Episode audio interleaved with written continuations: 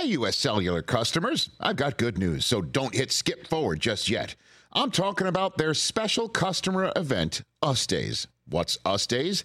It means exclusive offers just for their customers, just to say thanks, like up to $1,200 to upgrade to any new phone. No, I didn't misread that. That's up to $1,200 off. They must really like you all. Us Days at U.S. Cellular. Exclusive offers just for you, just to say thanks. Right now, U.S. Cellular customers could get up to $1,200 to upgrade to any new phone. Visit uscellular.com for terms and restrictions. Live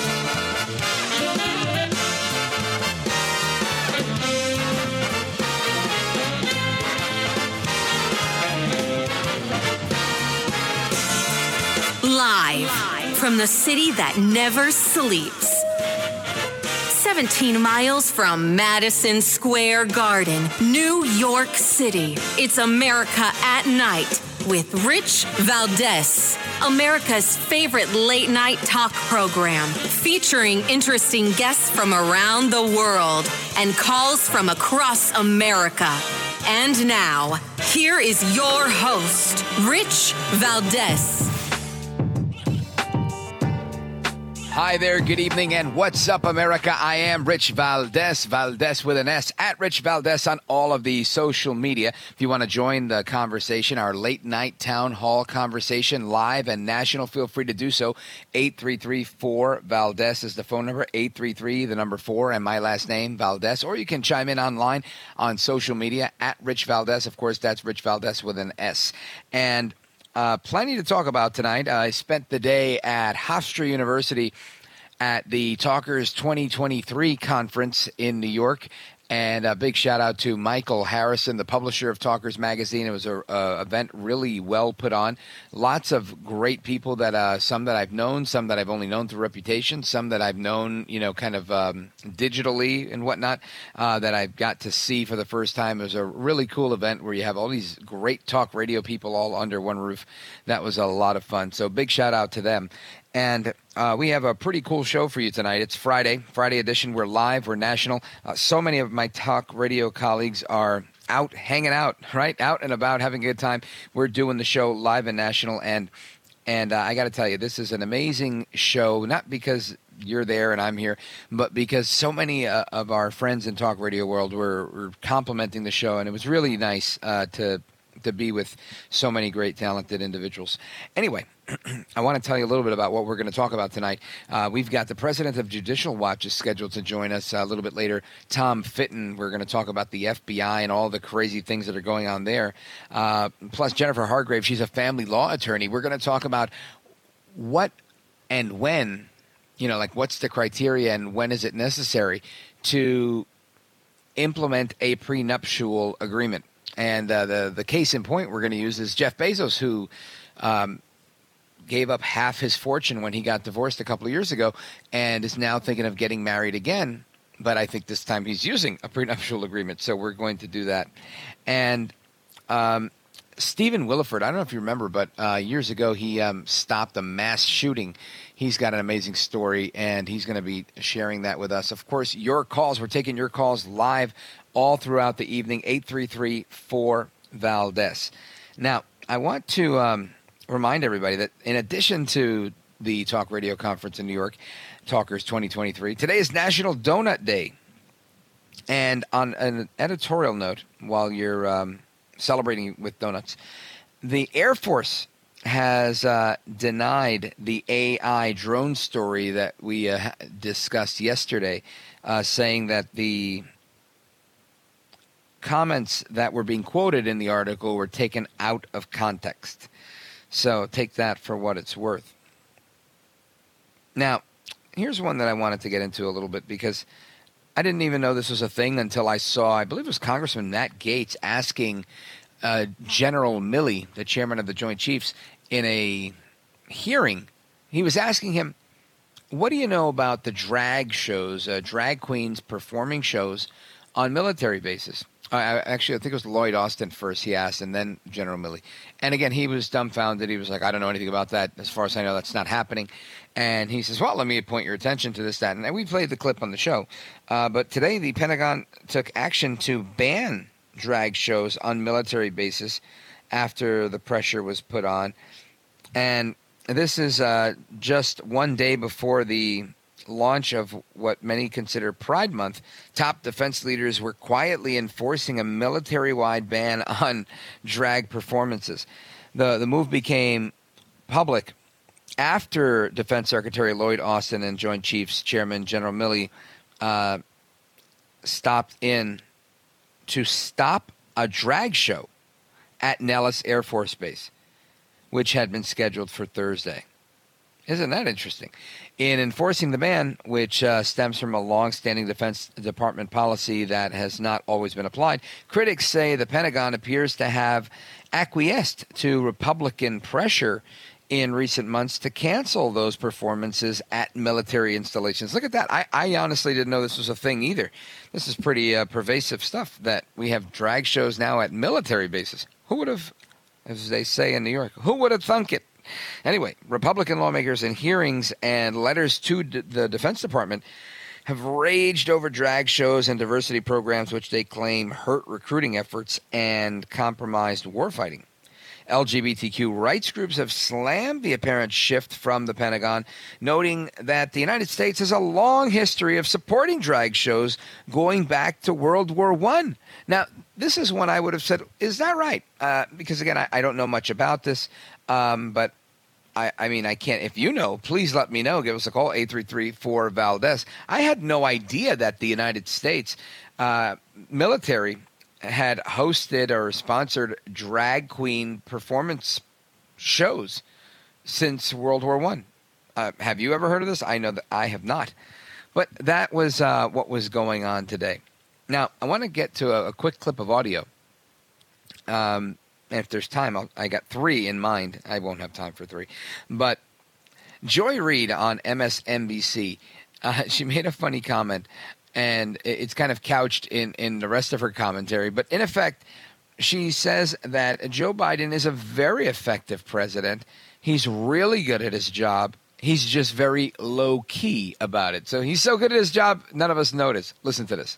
As for Kevin's House Republicans, the 71 MAGA Republicans who voted against the bill are still mad that they didn't get to kick the pores and that Kevin had the audacity to cut a deal with Biden at all. And even this not-so-bright crew can see that he got out-negotiated. And that is because Joe Biden actually is effective at doing this job in a low-key way that is light on bragging but heavy on delivering for the American people. In this case, saving us from a catastrophic default. But even before this, with the Inflation Reduction Act or the bipartisan infrastructure law or the most significant gun violence reduction legislation in 30 years, again, Biden ain't flashy. But he has proven time and time again that he can deliver, even when some of us in the media doubt his bipartisan strategy. Now, he's not flashy, but he's certainly splashy, right? When he takes a spill, he really goes all out. And again, I don't mean to make fun. Honestly, I was a little concerned about that. But it is fascinating how, and I mentioned this yesterday, I'll share it again, how the media wants to just be like, no, this is no look. It was a sandbag, guys. It was a sandbag, all right? Who doesn't trip over a sandbag? Come on. Let's act your age, not your shoe size. Right, today they're super adult. But when President Trump wore his leather-bottomed shoes and took it really, really slow going down that ramp without falling, he was, suffering from cognitive decline, et cetera, et cetera, et cetera. We've got the montage that shows that juxtaposition from the media. We'll play that a little bit later on. But I think it's just fascinating that this is the situation that we're in, because I've always seen the media bias, but it just hasn't been this pervasive, at least not this bad until recent years. Anyway, one more story quickly. The chairman of the Oversight Committee, James Comer, he scored a big win in the fight with the FBI, as Christopher Wray has agreed to show top members President Biden's bribery memo, the FBI document that the whistleblower was referencing, saying that it proves that he did, in fact, accept the bribe, something that Senator Grassley has alluded to seeing.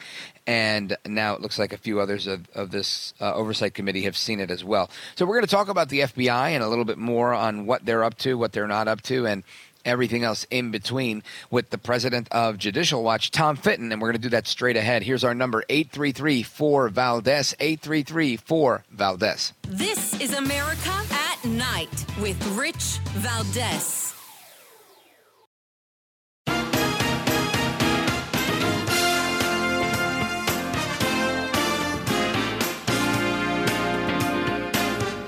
Well, thank you, Rich, and thank you for everything. I know you very well, and I listen, but I have a lot of people that listen, and they love your show, and I appreciate it very much. America at Night with Rich Valdés. And remember, the Department of Justice has a particular interest in making sure that classified documents stay in the government and are not intentionally taken outside of the government.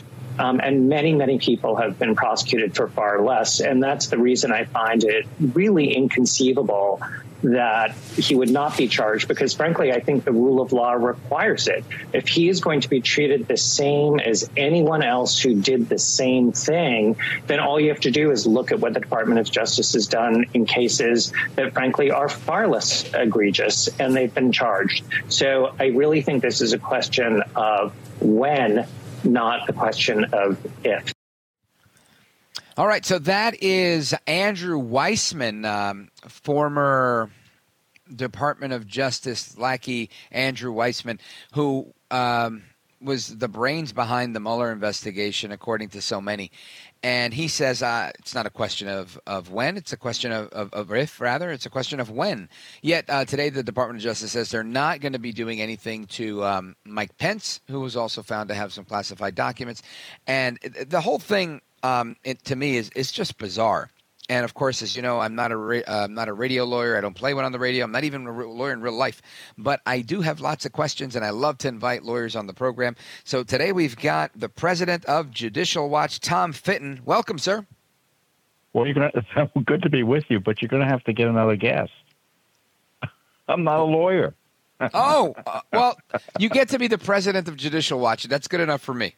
I'll do my best to explain, well, a lot of what we're talking about isn't law, as you'll find out. Yeah, it's honestly dirty politics. You're right, Tom Fitton. Yeah. And I understand. Well, good to be with you. Thank you for having me. Oh, it's my pleasure. And I understand that you appeared before this grand jury. There was 23 of them. Is that right? Yeah, I think that's the number that's in there. This is a grand jury that's been impaneled by Biden, his Justice Department, to target Trump for this document hoax and for his disputing and others disputing Biden's election. I mean, to describe it is to condemn it, isn't it? Yeah, it seems that way. Now, what's interesting here is that they're going after Trump on documents, and in another jurisdiction, they're going after Trump on everything they can. You have a pretty good track record of waging some lawfare against them with your own lawsuits and being successful. What's your take on this right here? Having had them drag you in to be a witness. What do you think is going to be the outcome of this? Do you think Andrew Weissman is correct that it's not a question of if but when, or do you think they eventually back down and this is just theater? I don't think they're going to back down. I think they're going to concoct a reason to indict him. I think they've been incentivized by Alvin Bragg's outrageous investigation and indictment up in New York. Mm-hmm. And, my thinking is there's other Democrat partisans now running this investigation in the Justice Department are going to say, why not join the party? And certainly in Fulton County, Georgia, another hotbed of Democratic partisanship, they're also concocting reasons to go after Trump. And I think obviously President Trump and no one else is above the law, but they're not beneath the protection of the law. And so when you see these charges being bandied about, you have to say, is there something going on here that hasn't happened before?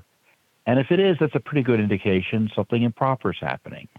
And in New York and Washington, D.C. and in Georgia, you have unprecedented and novel applications of the so-called law to target Trump in ways that have never been done before in our legal system, and certainly not against the former president.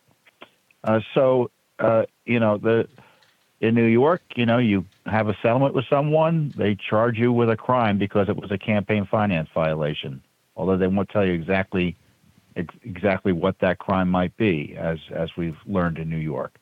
In Washington, D.C., you dispute a Democrat president winning, you get investigated by a grand jury.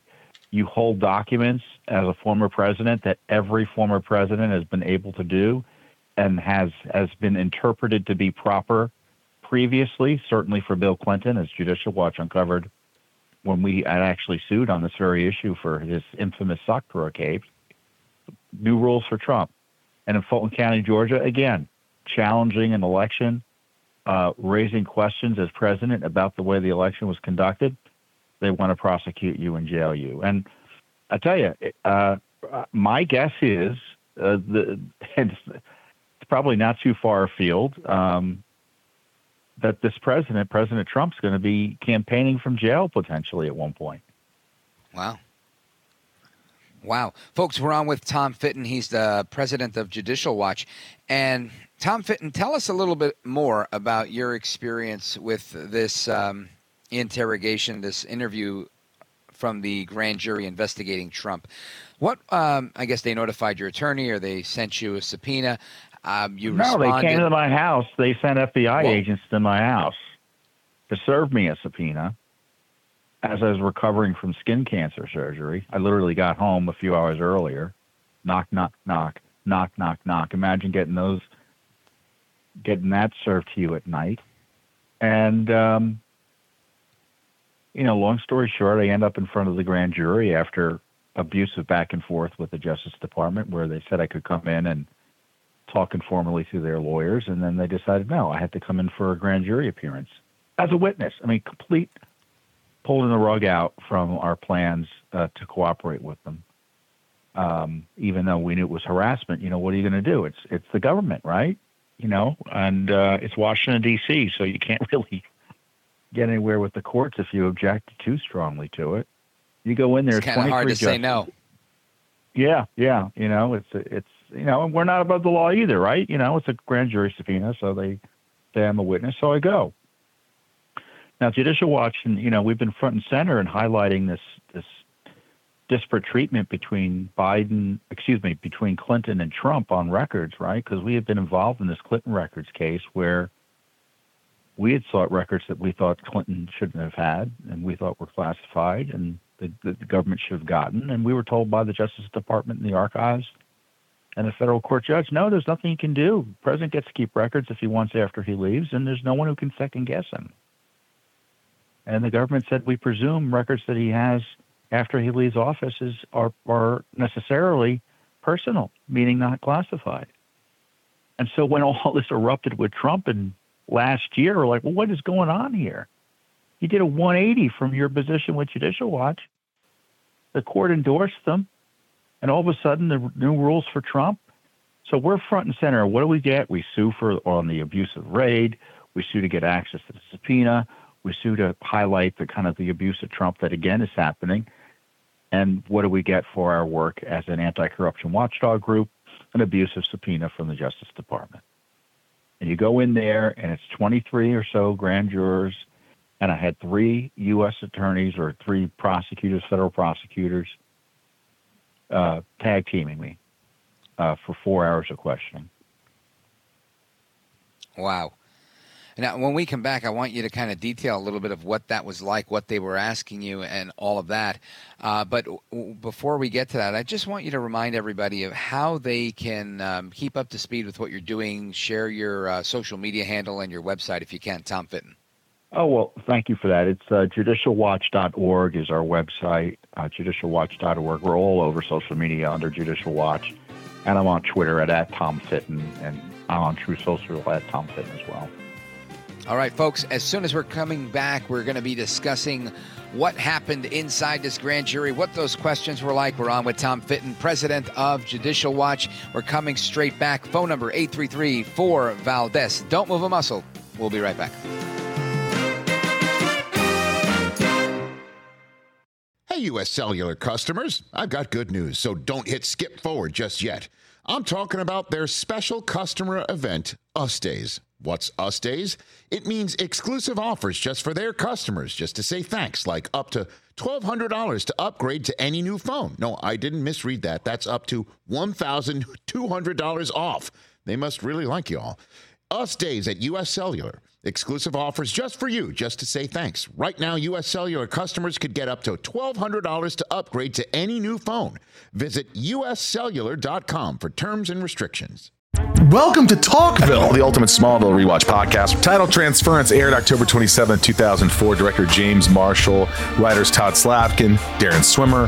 I really like this episode, and I'm surprised that you don't like it as much as you thought you did. I actually respect your opinion more than I respect my own in general. When you say things are good and I check them out, they are. Jump in now or catch up on any of the past seasons of Talkville on YouTube or wherever you listen.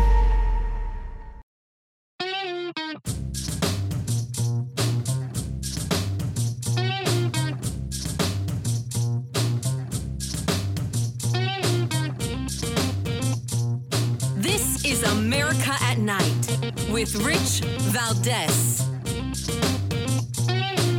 All right, America, welcome back. We're on with Tom Fitton, president of Judicial Watch. And while he was at home sitting on his couch recovering from significant skin cancer surgery, there were knocks on the door. And it wasn't anybody bringing him a pie saying, "Get well soon, Tom Fitton." Who was it? It was two FBI agents. Although they nicely pointed out I had an Amazon package there to get as well. Oh, thank God. Thank God you got your Amazon Prime. With my bandaged face. Unbelievable. Just unbelievable. So they go in and they bless you with this subpoena. You have to come in, 23 grand jurors, and then there's, you said, three federal prosecutors, and they're after you. They want to get some information after you. What are they asking you? Well, the general topics were this dispute with the Trump records, and then secondly, the dispute with the 2020 elections. And, we started arguing about the Clinton-Sarkozy case and electors and my tweets and what I said to Trump and whether I got phone calls, 2 years earlier. And it was, as I've been saying, it was like being on MSNBC for 4 hours. You go in there thinking, well, maybe there's something I need to be worried about here. Maybe there's a crime. They need my witness testimony. It's important. And then it's a debate about all these issues. It wasn't, they got a few questions that were substantive that they probably had to check the boxes to ask. But the rest of it was argumentative and being abused and harassed for First Amendment protected activity by me and Judicial Watch. That's what it came down to. It was partisan. It was a fishing expedition. I didn't see that anything substantive was being investigated or should have been investigated. And I'm thinking of these poor grand jurors who are having to listen to me talk for 4 hours. About what I had to eat at the White House with Trump during lunch. Oh, that's terrific. So, we laugh in retrospect, but it's awful to go through, and it's really outrageous. And it's one thing to go at MSNBC, or or to be questioned on a radio show about it. It's another thing to recognize that this is, a pretty sacrosanct process, right? The rule of law, the federal grand jury, they're investigating a former president. And you go in there and you're like, what is going on here? This is a political fight. And how do you ultimately handle this? I guess you're telling them the truth. You're there with counsel. Are you there without your attorneys? How does that process? Oh, well, that's the interesting thing. When you go into a grand jury, they initially said I could go in and make a proffer. And when you make a proffer, you go and you talk to the lawyers and your attorneys there, and they can help manage the discussion and, protect you. But then they decided, no, we want a grand jury, which is very, it's outrageous that they said you can come in and do a proffer. And then all of a sudden we need you to come in as a witness to the grand jury. And they basically reasserted the subpoena. Unbelievable. And so you go in there and the grand jury room, you're not with your attorney. And if there's an objection or an issue you have to get up and leave, and they give you a little time to consult with the attorney. Terrific. Terrific, the way they try to set you up. All right, folks, we're on with Tom Fitton. He's the president of Judicial Watch. I know we have a couple of callers that have questions for Tom Fitton. Let's go to John in Elyria, Ohio, WNIR. John, very quickly, go right ahead. You're on with Tom Fitton and Rich Valdés. Hi, how you doing? The media is reporting that Trump is on tape contradicting his claim that he declassified the documents when he took them. Is that report true or false? Thank you, John. Tom Fitton? Well, I've looked at those stories very closely. The media is reporting, CNN reported, that they talked to someone who heard a tape that suggests that Trump may or may not have known that the records were, quote, classified, which doesn't really answer the legal question as to whether they were classified or not.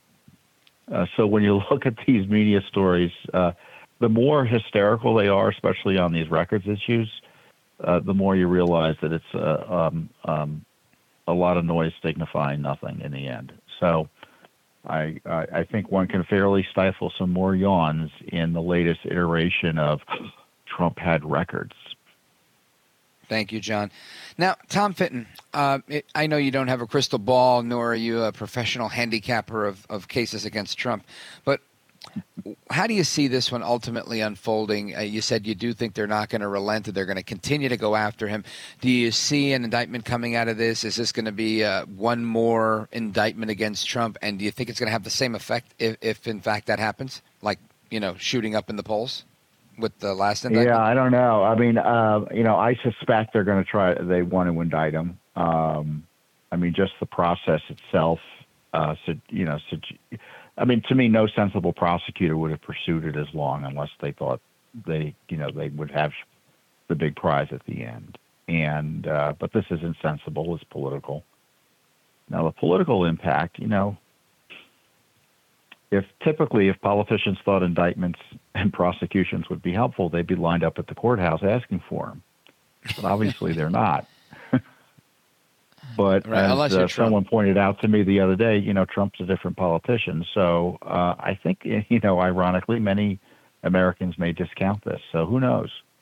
Because they see it's just, just more of the Durham report just reminded people the Justice Department is irredeemably corrupt. So anything that comes out with respect to Trump, I think people will appropriately discount. However outrageous and anti-constitutional and dangerous it is to the future of our republic. Yeah, lamentably, that seems to be the truth. It seems like we're turning the corner on new and uglier things that are more egregious each week, each day, in fact. Tom Fitton, I wanted you to just remind everybody about the work that you're doing at Judicial Watch, and, again, give them the website and any social media handles so that they know how to find you. Yeah, so folks know, we sue the bad guys. We sue government to get records. We sue the government when they do things wrong. We represent whistleblowers. We're the number one government watchdog group in the country. And, without us, a lot of what we know about all these big scandals, you wouldn't know. And you can go and support us at judicialwatch.org, judicialwatch1word.org. For instance, it took a lot of money to pay for lawyers and to deal with this grand jury craziness. Money we'd rather be spending on lawsuits and fighting the whole government accountable. And I'm online at Tom Fitton on Twitter.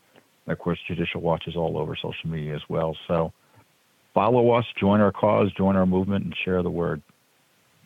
All right, folks, you heard it here. Tom Fitton's president of Judicial Watch. Tom Fitton, I want to thank you for joining us and giving us your side of the story. Sorry about what happened to you as you were recovering, but I'm glad you made it through it. You're a patriot, and we appreciate you being here. Thank you, Bruce. Appreciate it. You bet. Folks, more to come straight ahead. Your calls and more. The phone number is 833-4-VALDEZ, 833, the number 4, Valdez. This is America at Night with Rich Valdés. Call now, 833-4-VALDEZ. That's 833-482-5337. 833-4-VALDEZ. That's Valdés with an S.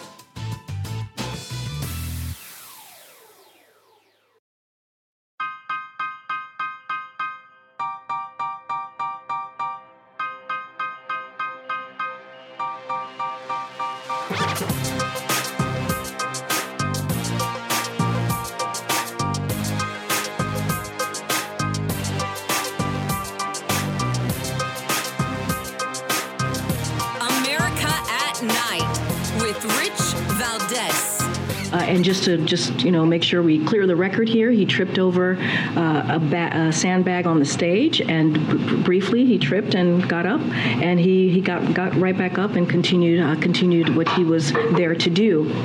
He did not. There was no need for the doctor to see him as it was related to the fall, and he's doing fine. You saw some of you saw him last night when he returned, getting off of Marine One on the South Lawn. He spoke to this, so I would refer you back to his comments, and so I'll just leave it there. All right, so that's White House Press Secretary Karine Jean-Pierre, and KJP says what you just heard. No, listen, he just tripped, he got sandbagged, as he said. The only reason I think this is interesting, again, I mean, she's obviously answering a question she was asked by a reporter who's concerned, but doesn't she just sound so defensive, right? I mean, it just sounds, she's like, look, listen, it was a sandbag, okay? You've never tripped on a sandbag? Now, truth be told, I have these studio lights, where when I do like television appearances and whatever, and one of them is secured with a sandbag, and I do trip on that, but I've never fallen that bad. Now, granted, I'm not as old as Joe Biden, but I've never fallen at all. Honestly, I just trip like, oh shoot, I stub my toe and I keep it moving. But it was quite the spill, and interesting to me the way they handled this. So, listen, no big deal. Every president stubs his toe on sandbags. What, are you kidding me? What's wrong with you? How dare you? Anyway, I want to go to the phones. Yeah, I want to check in with Steve in Atlanta. Steve, welcome. WGKA. What's going on, my man? Hey, thanks for taking my call. I really appreciate it. You're welcome. Let me ask you a quick question. Tell everybody, I guess, what you think of this Joe Biden tripping on the sandbag. What was your initial take on that? I have no opinion on that. It's just an old man tripping on a sandbag that he should have seen, but he can't see because he's got those sunglasses on, and he squints his eyes so small because of his dementia. It's a thing with people with dementia; they close their eyes. Light is harmful. It hurts their brain. I don't have any opinion on that. I'm sorry. I didn't call about that. What's on your mind? All right. So I wish I would have gotten a response from Tom Fitton or gotten in. You only had one caller at that time. So Tom Fitton 2 years ago was visited by two FBI agents. And what they were doing for the last 5 years, almost six, were doing illegal wiretaps, and it's not who you think it was. It was actually the DHS, Department of Homeland Security. They have a lot more leeway. They don't have to go through. Anyway, so that's what he's. That's why he said it was just an expedition, because they can't make him aware that he was illegally out wiretapped. Yet they listened to his calls, and they already knew about his phone calls, and they wanted him to answer questions about it to admit to the phone calls. It has nothing to do with what anything he did wrong in it. They just wanted him to, I guess, admit to something. There's an old saying, Steve, that when the feds ask you a question, it's because they already know the answer. I don't know if what you're saying has validity to it or not, but it does fit with the old saying, right? That if they're asking, it's because they already know. Interesting point. We'll have to research it on this end. I'm not sure how that works. As far as I know, you have to have due process. But again, they proved us wrong with that one when they were able to do it to President Trump and candidate Trump and everything they did with the people on his campaign in Trump Tower, et cetera, which I think still is underreported. But thank you for your call, my brother. I appreciate it. I also wanted to make sure that everybody had a chance to hear this. Before there was KJP, there was Little Red Riding Hood, right? I like to call her Jen Psaki, and Silent P, of course. Jen Psaki, Silent P, she was on MSNBC, right? That's where she works now. And she says that, look, the problem here is that Republicans don't like Biden because of whatever policy reasons. But there are some Republicans that actually do like Biden because he's an old white man, and that's what they're into. Listen to this. What do you think it is about Joe Biden? Is he so enraging to the right because he is so normal? What do you think it is about him that drives him nuts? Well, if you look back, Joy, to 2020, they were trying to figure out how to take him out. They can't make him extreme. Yeah. They can't really make him offensive. I mean, one, he's a white man who's... Yeah. older, so you know he is comfortable to many in their base. But I think also they have underestimated him at many times, as you just said, as many people have. That's not necessarily a disadvantage to Joe Biden. I mean, I worked for him for a year and a half. He's always been underestimated. He's got a little bit of a chip on his shoulder because of that. That can serve you well. But I think they're trying to throw a lot of spaghetti up at the wall to try to take him down. And so far, they haven't quite figured it out. That's why when you talk to Republicans strategists back in 2020, they would say, we don't really want it to be Joe Biden. Yeah. People aren't freaked out by him. So Joe Biden, because he's an old white man, he's many people in the Republican base are comfortable with Joe Biden. I got to tell you, that's one that I haven't heard before. But I have to say, Jen Psaki seems to be the one to me that's throwing up the spaghetti, right? When you start saying things like that, like certain the Republican base, certain members of the Republican base are comfortable with Joe Biden because he's an older white man. I mean, are you really running away from every policy debate that's there, or just is that just how I see it? Because to me, it sounds like, you know, they're asking her one question. She's giving an answer to something else that seems to always end with it's the old white man's fault. And I personally, I'm tired of this response. I really am. Come up with something better. Go back to pay your fair share and, you know, preaching communism, because at least that's better and more fun to debate than this whole, well, it's because it's old white men. I'm so tired of blaming old white men for just about everything. Come on. I think she needs to do better. MSNBC needs to do better. As a country, we need to do better and stop blaming all the old white men. It's not a valid argument, in my opinion, right? I don't know. You let me know if I'm right or wrong. 833-4-VALDEZ, 833-4-VALDEZ. This is America at Night with Rich Valdés.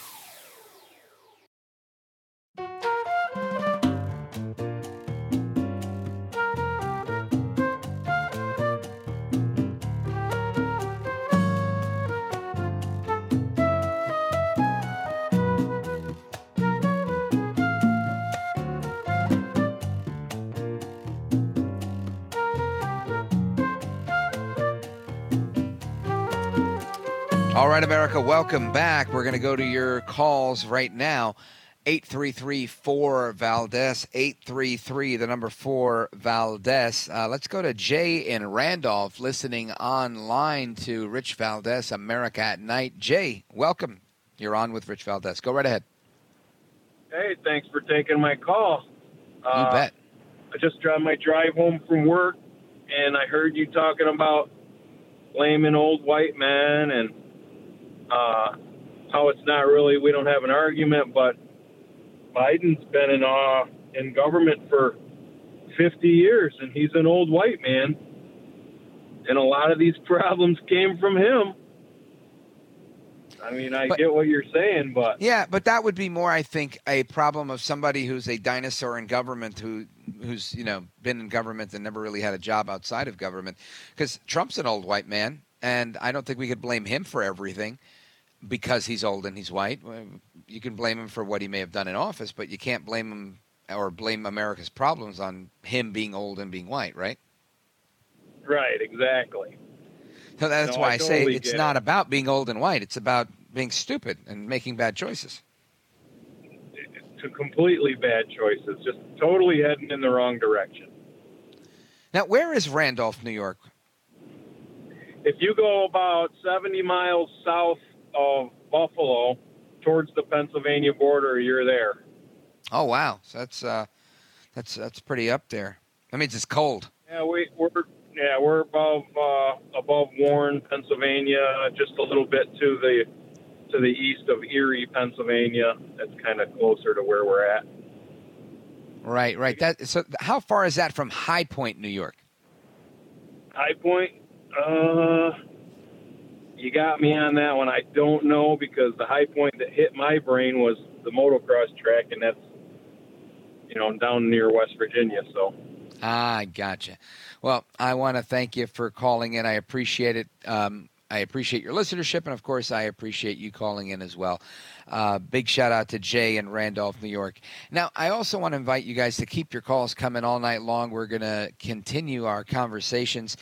Next up, we're going to jump into a topic of divorce and remarriage and the prenuptial agreement with Jennifer Hargrave. She's a family attorney.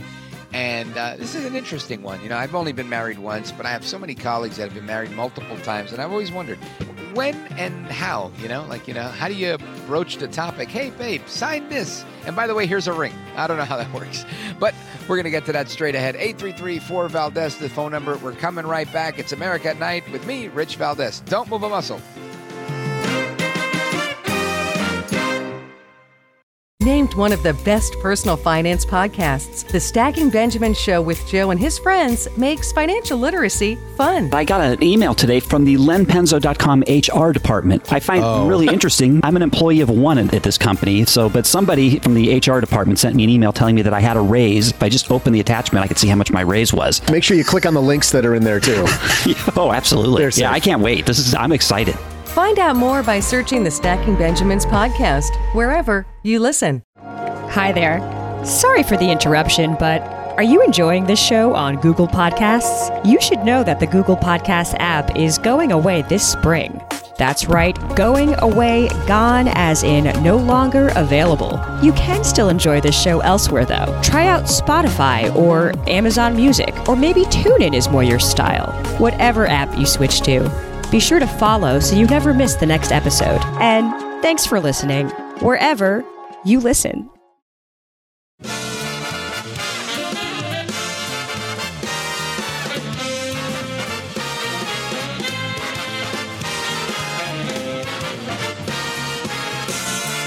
Live from the city that never sleeps.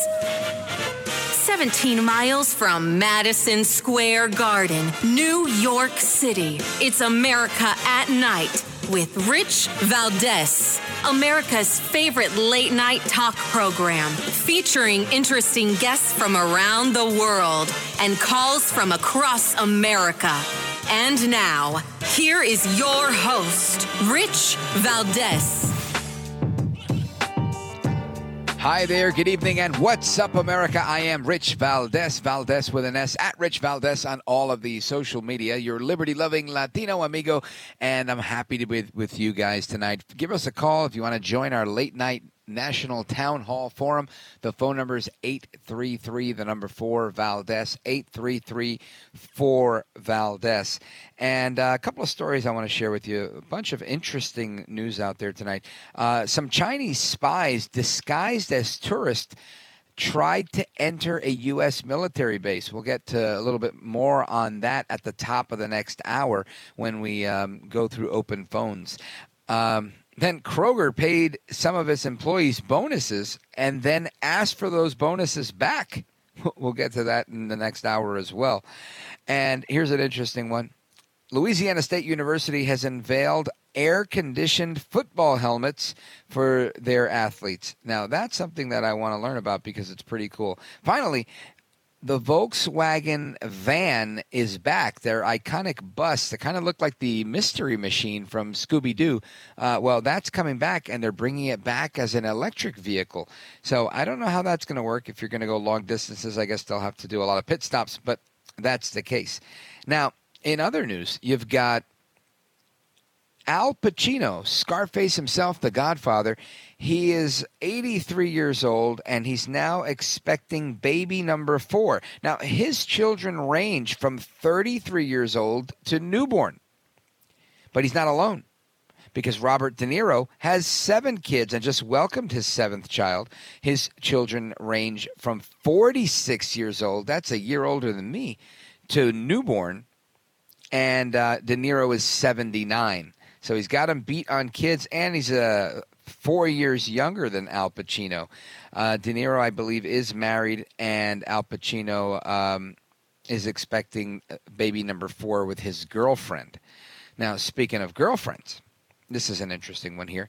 Jeff Bezos of Amazon fame, He's announced plans to get married again to, I think her name is Lauren Sanchez, and he famously divorced his ex-wife, and she got half of his fortune, becoming like the one of the richest women in the world, just becoming divorced. It was very interesting, and I remember covering that story on the radio, and I was like, man, some girls have all the luck. Anyway, so he's planning on remarrying. And there are plans to sign a prenuptial agreement. Now, I've only been married once, and I've only been divorced once, and I've never signed any prenuptial agreement. So I don't know anything about this.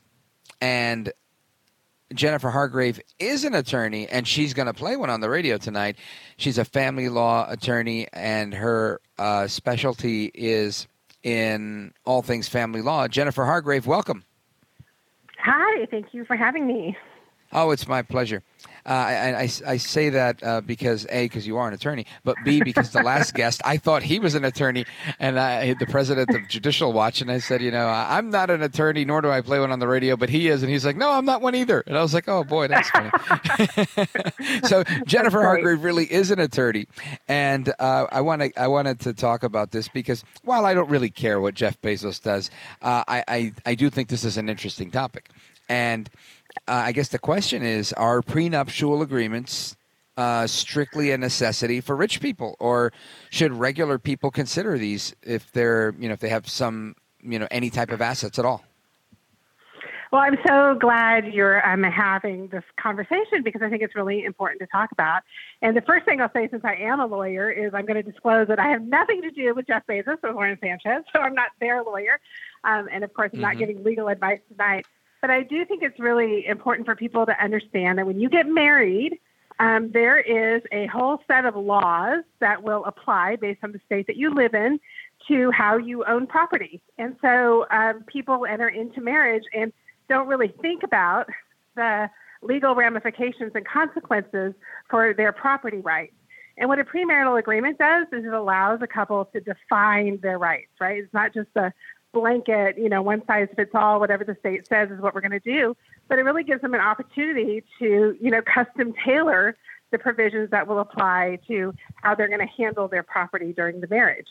So it is very advisable if you are wealthy to have a premarital agreement before getting married. But there are other circumstances where it's really helpful as well. So if you have children from a prior marriage, if there's a huge disparity in the assets that you have, those are good situations to be talking about a premarital agreement. Now, you're saying a huge disparity, like let's say I own a boat and a home in Miami and a home in New Jersey and some other property in New York. I'm not wealthy by any means, but if I have those things and I'm getting married to somebody who doesn't own a home, then because there's a disparity there, I should protect myself on the way in. Yeah, absolutely. And really the party who's the spouse is coming into the marriage, if they don't have any assets, you know, there's a huge imbalance, and it can really be a very constructive process. I mean, I think the typical way premarital agreements are done is, you know, the party with money goes to the lawyer, hires a lawyer, drafts this document and throws it at the other side and says, here, sign this. And if they don't sign it, they don't get married. And that's certainly a common way to do it. But there are better ways to do it, which is to really have a constructive conversation about the assets, about how they're going to be managed, about, you know, what happens in the event of death, what happens in the event of a divorce, you know, what kind of safety measures are there going to be in place for the party who doesn't have the assets. But, you know, maybe it's just some money to move out of the house that they don't own when it comes time for a divorce. But there are other provisions as well. So it can help sort of at least give both people a sense of security in the marriage, which is a much better way to start a marriage. Right. So kind of laying out the ground rules should there be a need to make a move. And that's probably a good idea.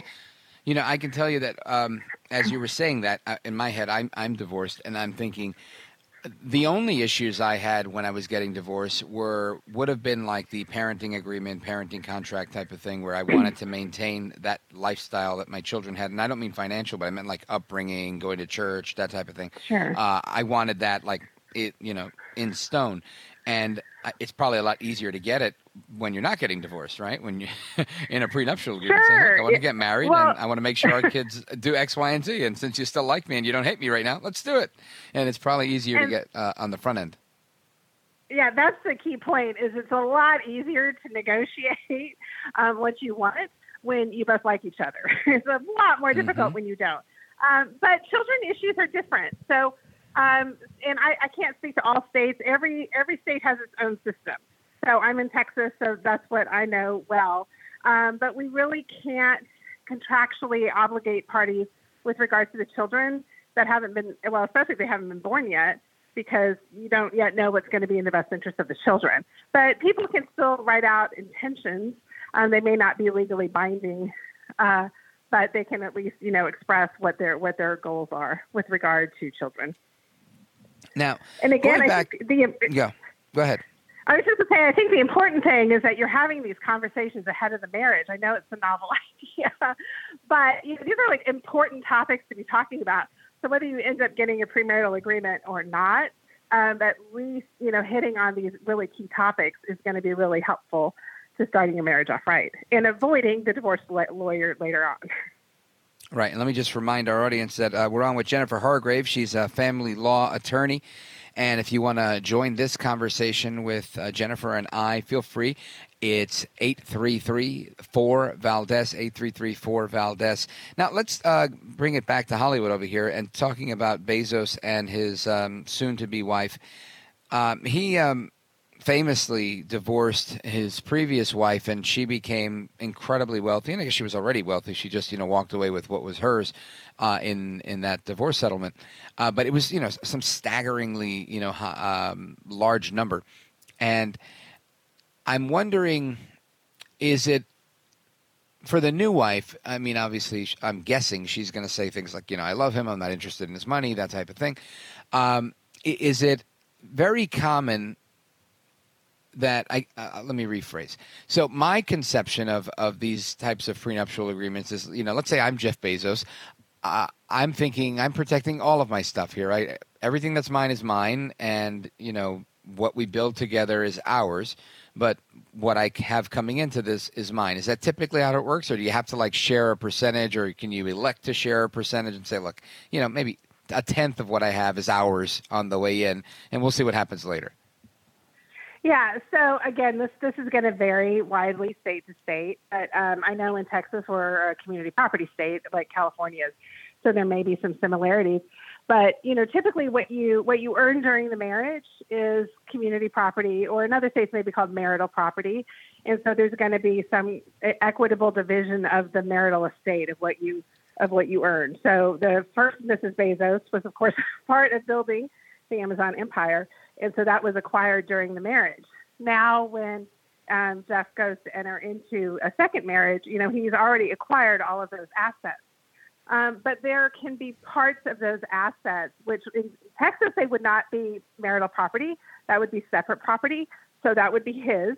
But some of those assets, I'm sure, are generating income for him, right? So if you've got dividends and interest, you've got rental properties with income coming off of that. Anytime you have income off of an asset, in our system, that is considered community property or marital property. And so you can, without a premarital agreement, you can end up with all these commingled assets and get really, really complicated. And it's not just about a divorce, but it is, in the event of death. And then he has children too. So it can, you can end up with estates that are being probated and be really complicated, and the families can end up at war.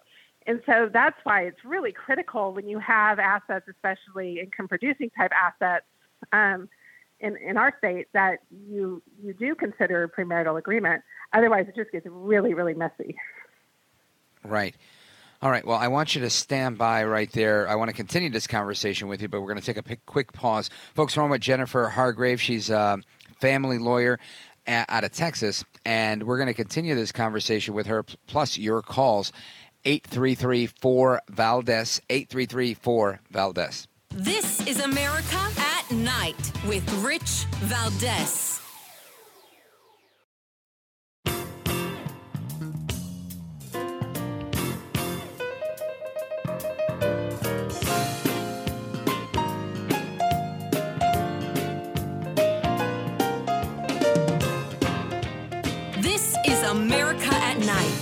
with Rich Valdés. All right, our guest is with us for one more segment, Jennifer Hargrave, family law attorney. And we have a caller, Barry, from Nevada City, California, listening on KNCO. Barry, quickly, you're on with Jennifer Hargrave and Rich Valdés. Go right ahead. How you doing, Rich? The question is, in California, I thought it was you couldn't give your rights away. So I was wondering how the prenups, if they're even legal. Yeah. All right. Well, thank you. Interesting point. Jennifer Hargrave, anything that you could add to that comment? Yeah. I do believe they are legal in California. Most states have a system of law that recognizes the validity of premarital agreements. So I'm not quite sure what he means by giving his rights away, but you can certainly make contracts with regards to your property. Just like, you know, if you're buying or selling a house or something, you can make those types of agreements with regard to your spouse. Thank you, Barry.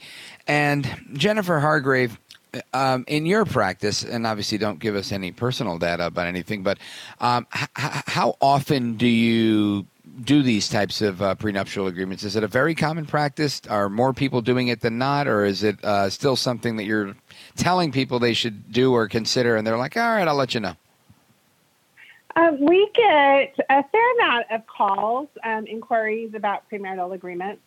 And so usually what we'll do is sit down, we'll do a consultation with somebody and kind of look at their situation and help them determine whether the system of laws, that default system that we talked about, whether that's sufficient for them or whether it really makes sense to incur the expense of a premarital agreement.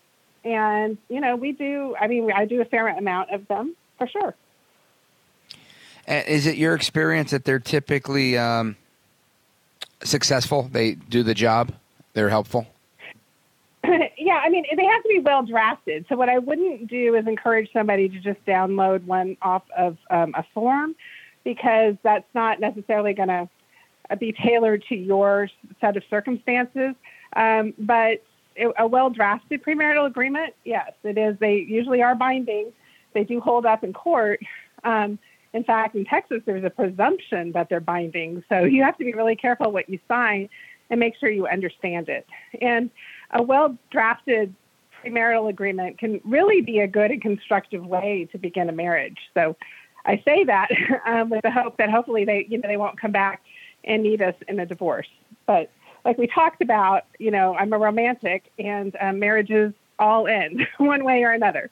So they're going to end by death or divorce. And having a well-drafted premarital agreement can just save a lot of headaches down the road. That's a good way of looking at it. Now, share a war story, if you will, or a really good story, either way. I'm just curious to know, like, you know, something I may not have heard that I think our audience would enjoy hearing. It sounds like you have a lot of experience in this realm, and whether it's a good one or a bad one, lay it on us. Sure. I mean, like, one of the best experiences I had was a young couple. They were getting married, and the son did not know that he had an estate through his family. There was a trust, and it had never been discussed in his growing up years.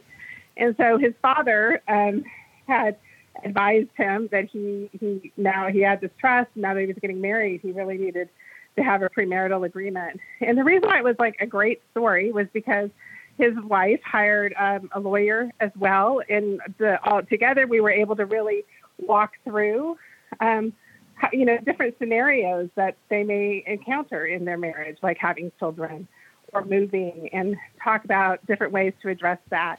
And what happens if he were to die and she's living on his property, what kind of property rights would she have? So I think it was a really positive experience for both of them. You know, the scenarios that are kind of cringy are the ones where, you know, a premarital agreement is given 2 nights before the wedding. And that's a really horrible way to start a marriage. And I don't recommend that anybody do that. It sounds scary and stressful.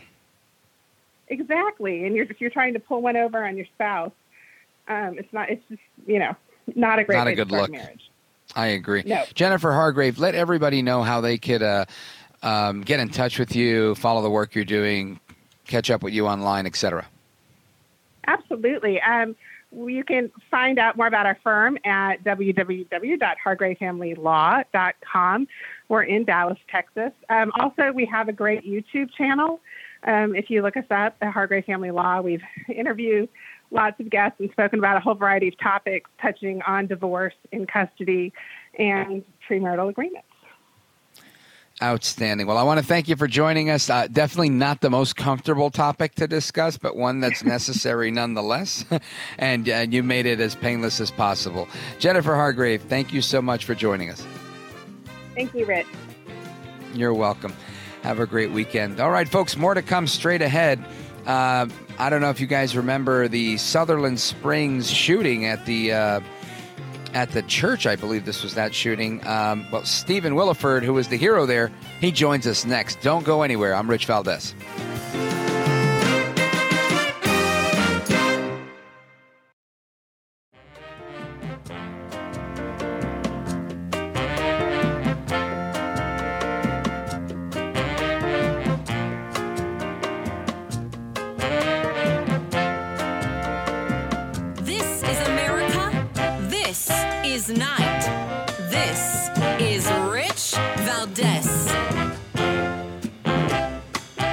America, welcome back. The other night, we were talking about a story about the Bureau of Alcohol, Tobacco, and Firearms making some announcements, and there was all this controversy over, you know, people with medical marijuana ID cards and pot users in general calling into question whether they would be able to purchase firearms. And my initial reaction to that was, when they started to legalize marijuana in different states, that was the first thing I thought was, if you get one of those ID cards where you're allowed to go to the dispensary and purchase your marijuana, for me, that seemed like the gateway drug that the government would use, because they're addicted to power, to say, oh, well, you know, you've got this and you've got that, and this is why you're not going to be able to purchase a firearm, infringing on somebody's Second Amendment rights. And nothing happened initially, but it seems to be that's the direction they want to go in now. At least that's my understanding of it. And we're going to get a better understanding of it in a moment with our guest. He's from Gun Owners of America, and he's got a brand new book that I would recommend you reading. Buy a couple of copies, one for yourself and one to give away. It's called A Town Called Sutherland Springs, Faith and Heroism Through Tragedy. And I know it's quite a story because I remember when this all occurred and I saw the news reports of it. But Stephen Willeford is our guest. Stephen Willeford, welcome. Thanks for having me on your show. It's great to be here tonight. Thank you, sir. I appreciate you joining us. So let's first, I guess, talk about the book and really your story overall. I think it's a riveting story of you know, just life and how life unfolded that day for you and the heroism that went along with it. So tell us a little bit about the story and I guess the namesake of the book. Well, Sutherland Springs, Texas is a little bitty small town in south central Texas. We're under 600 total population. I'm fourth generation in that town. And when the book's title, subtitle about heroism, it's not necessarily about me. It's about my whole town. It's about the people that were in the church. A guy came in and started shooting up the church and started murdering people. And I was made aware of it by my daughter. I ran to my safe. I grabbed my AR-15 and ran across the street barefoot and confronted a shooter that had on Class 3 body armor, ballistic bulletproof helmet, and I had a shootout with him, and he hit the truck in front of me. I ran behind the truck for cover. He hit the truck in front of me, shattered the windshield of the car behind me, and he hit the house behind me. I was able to put 6 out of 6 rounds on him. He got in his vehicle, slammed the door, and took 2 rounds through the side window. I put one, broke across his forehead. He accelerated, turned the corner, and was running away as fast as he could. And I put one through the back windshield, and it went through the driver's side seat, hit him right at the left shoulder blade. But again, he had on Class 3 body armor, a ballistic bulletproof helmet, he topped the hill. I flagged down a vehicle, and we chased him 11.6 miles, and in the end, he committed suicide, and I'm okay with that. And me too. And so to get the story straight, you live across the street from the church. Your daughter was at the church, calls her dad for help. You come to the rescue. She was in the house with me, and she heard the shooting and made me aware of it. And I ran across the street and confronted the shooter. And, there were heroes in the church. There were heroes that came to save the church. There were all kinds of heroic deeds that day.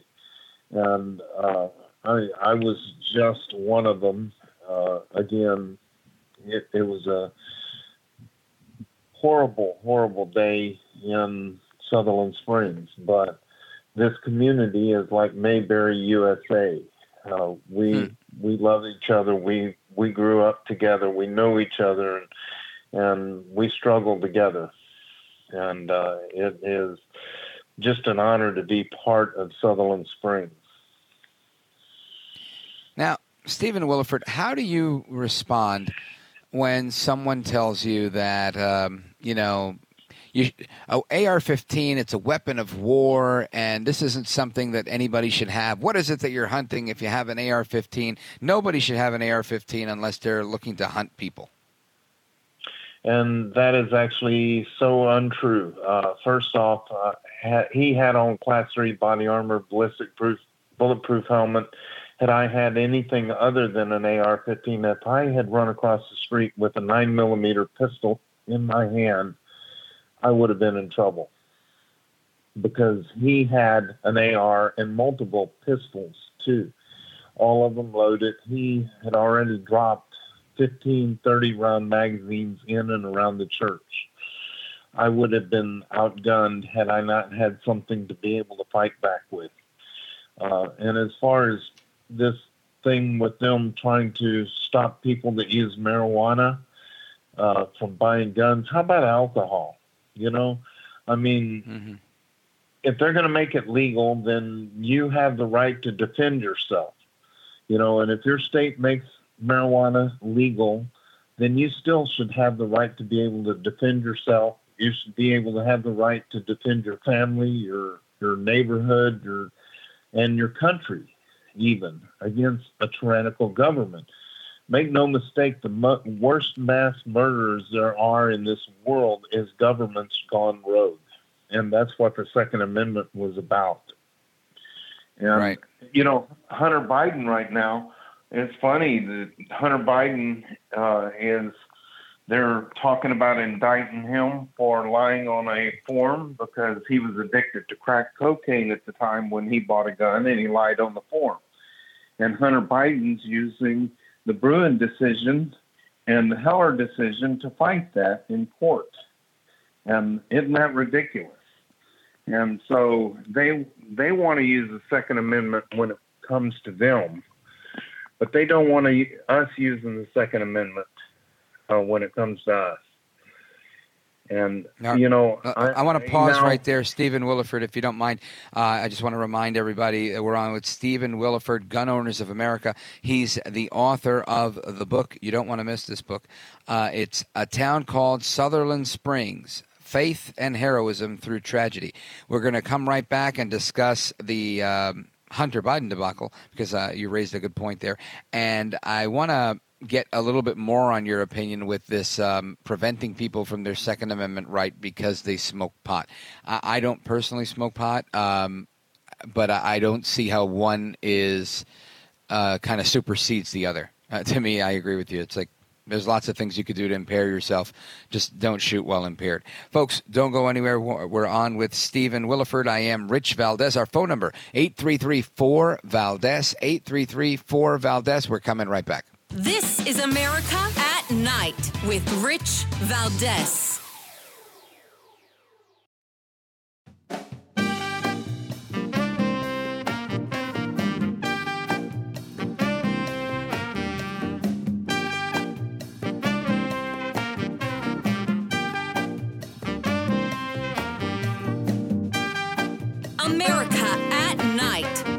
with Rich Valdés. All right, America, welcome back. It's Rich Valdés. Our guest is Stephen Willeford. He's from Gun Owners of America, and he's also a native of Sutherland Springs, Texas. As you'll recall, that was the site of a mass shooting in 2017. And he outlines this in his book, A Town Called Sutherland Springs, Faith and Heroism Through Tragedy, and that's by Stephen Willeford. Stephen, you shared with us and are sharing with us this riveting story of how you tried to help the people in your community and how they rose to this challenge, and they were all heroes to deal with something that was horrible, right? This crazy mass murderer wearing ballistic, bulletproof armor. And it's a nightmare, right? I think people think about it. They hear about it in the news. It's not something that they think that they'll go through, but yet you went through it. What, and I know you wrote about this in the book, but tell us, I guess, what part of the book hits closest to home for you? Well, in the book, we do basically a eulogy for the people that were lost. We asked their family members, and we interviewed them what the family members wanted the rest of the world to know about their loved one that died at the church. And so we did interviews with them. And I'm co-author of it. My daughter wrote it and with my stories and stuff. So my daughter, Rachel Howe, is co-author of the book. And we did a lot of interviews, and it was so heart-wrenching to go through this and to realize. So you get to know these people and who they were in the book, and we don't ever want anyone to forget who they were. And that was the part of the book that really hits home for me. You know, it puts names and faces to these people, these neighbors and friends of ours. And again, I'm fourth generation on the same property in Sutherland Springs. And all three of my children are building houses on the property, and all 8 of my grandchildren now are living on the property. And so Sutherland Springs is my home, and it was attacked that day. And it's all about the faith of our community that helped rebuild it and moving forward. And it's about how God planned ahead of time for this. So now I want to thank you for your act of heroism and for doing what you did, because I think it helped to put an end to a horrible situation. But earlier you brought up the current controversy with the Bureau of Alcohol, Tobacco, and Firearms saying that because marijuana is still a controlled substance on the federal schedule, they're not allowing marijuana users to buy guns in states where pot is legal because of that restriction. I agree with you in terms of, you know, what you brought up, but how does this end up? Is somebody going to have to sue the federal government? Do they have to lobby the federal government to remove the classification on marijuana? What do you think the next step is going to be? Well, I personally think that the ATF is being put in its place right now with the pistol brace ban, with the bump stock bans and everything. Our lawsuits are going to go all the way to the Supreme Court, and we're going to get a lot of this removed. And the ATF doesn't have the right or the ability to make law. Most people don't understand that the ATF is part of the executive branch, and the executive branch is under the president. But who makes the laws in this nation is the legislative branch, which is our state, our House, and our Senate. And so these alphabet agencies like the ATF can't make and redefine laws that make criminals out of people just at a stroke of their pen. They can't do that. That's not within their power. And they're making decisions right now that is not theirs to be made. And we've got to stay on the pistol brace ban here in the Fifth Circuit Court here in Texas right now. And again, that works with we have overturned the bump stock ban in the Fifth and in the Sixth Circuit Court here in Texas and Tennessee and that area with the Sixth Circuit. And we're fighting these fights all the way to the Supreme Court. So the ATF just can't decide that they're going to make these decisions and enforce it and put people in jail or deny them their Second Amendment right. They can't just do that. That's not what our Constitution is all about.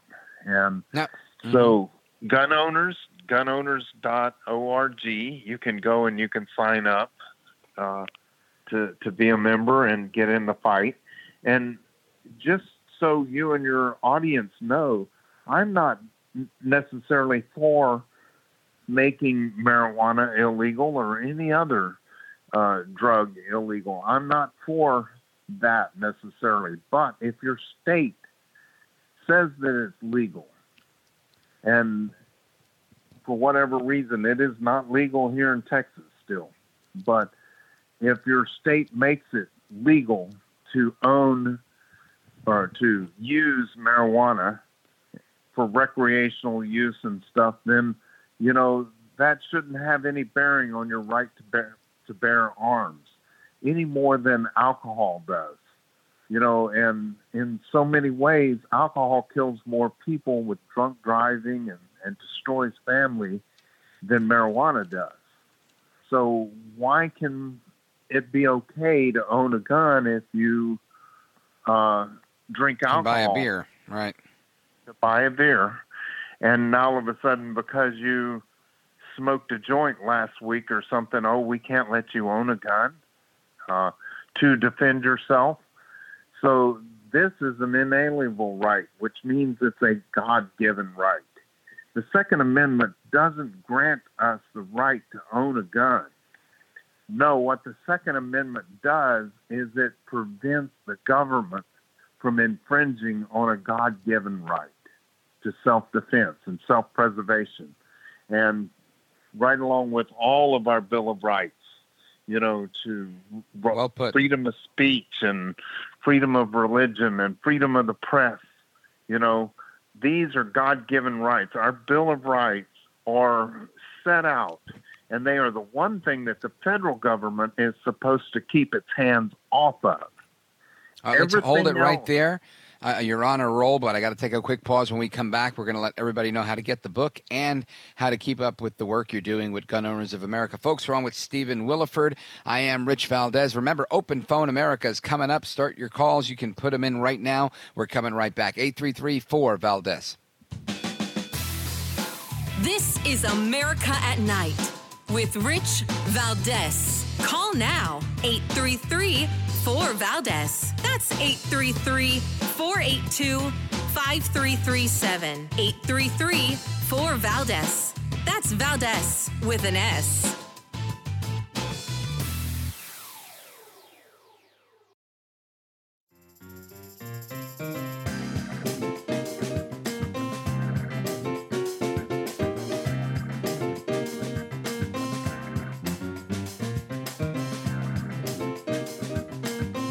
America at Night with Rich Valdés. All right, America, welcome back. Our guest is Stephen Willeford. He's with Gun Owners of America, and he wrote about his own harrowing tale where he took on a shooter in a church, a mass shooter who was murdering people at the church across the street from his home in Sutherland Springs, Texas.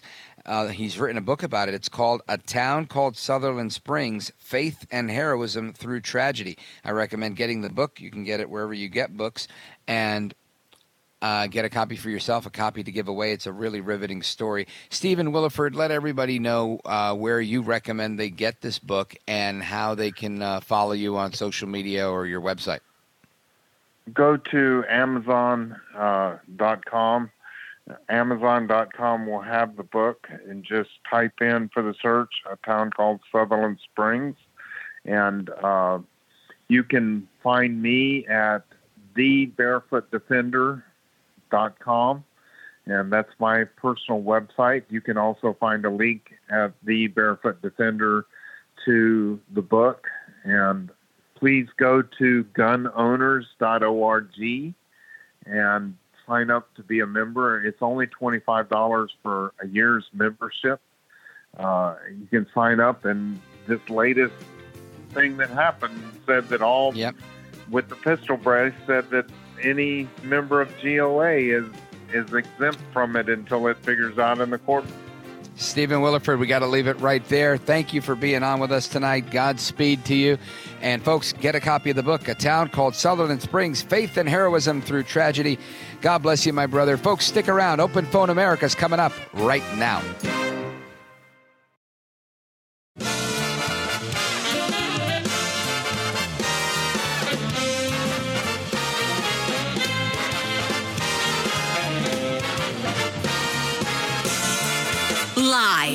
From the city that never sleeps, 17 miles from Madison Square Garden, New York City, it's America at Night with Rich Valdés, America's favorite late-night talk program, featuring interesting guests from around the world and calls from across America.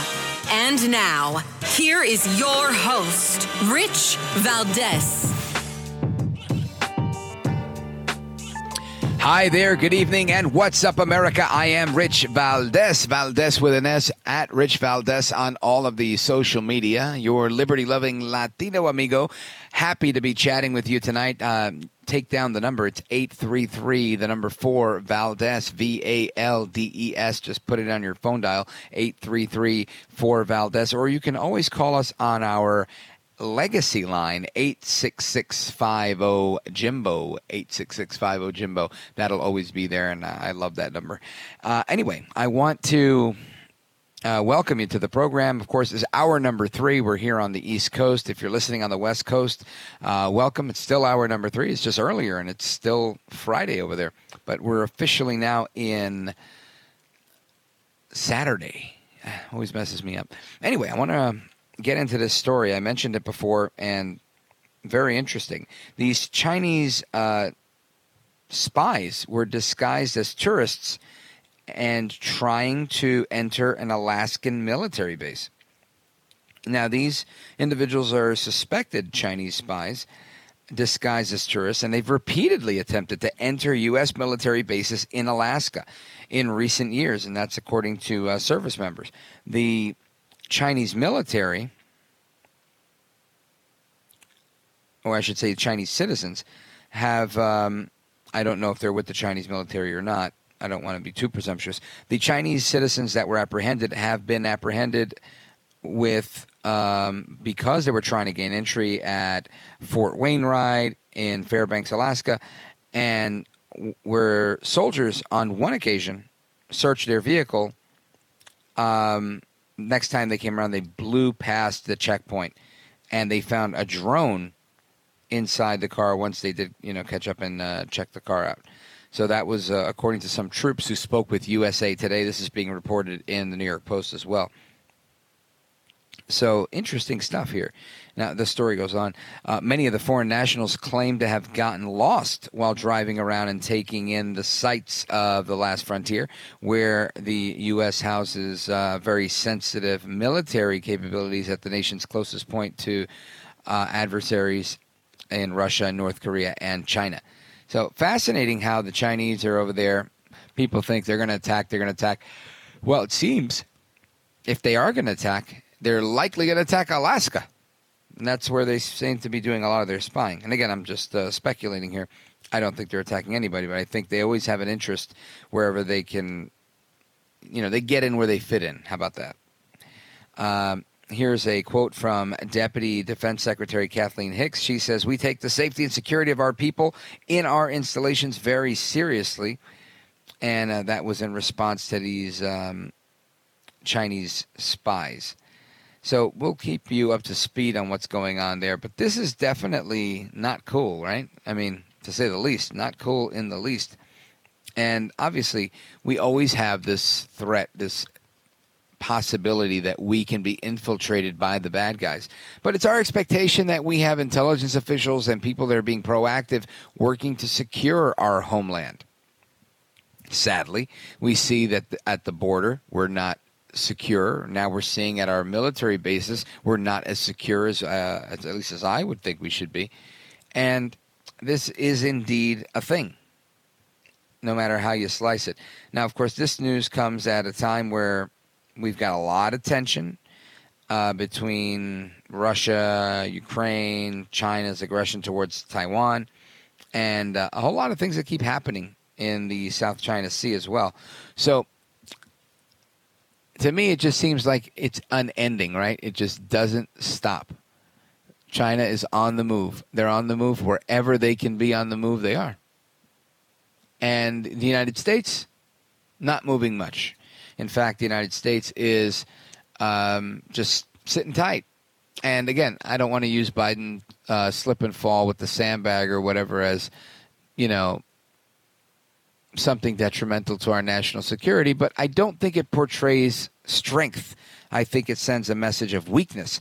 And weakness is the last thing I think you want to portray when you have a situation where your adversaries, enemies, and those that hate you, like the crazies in Iran,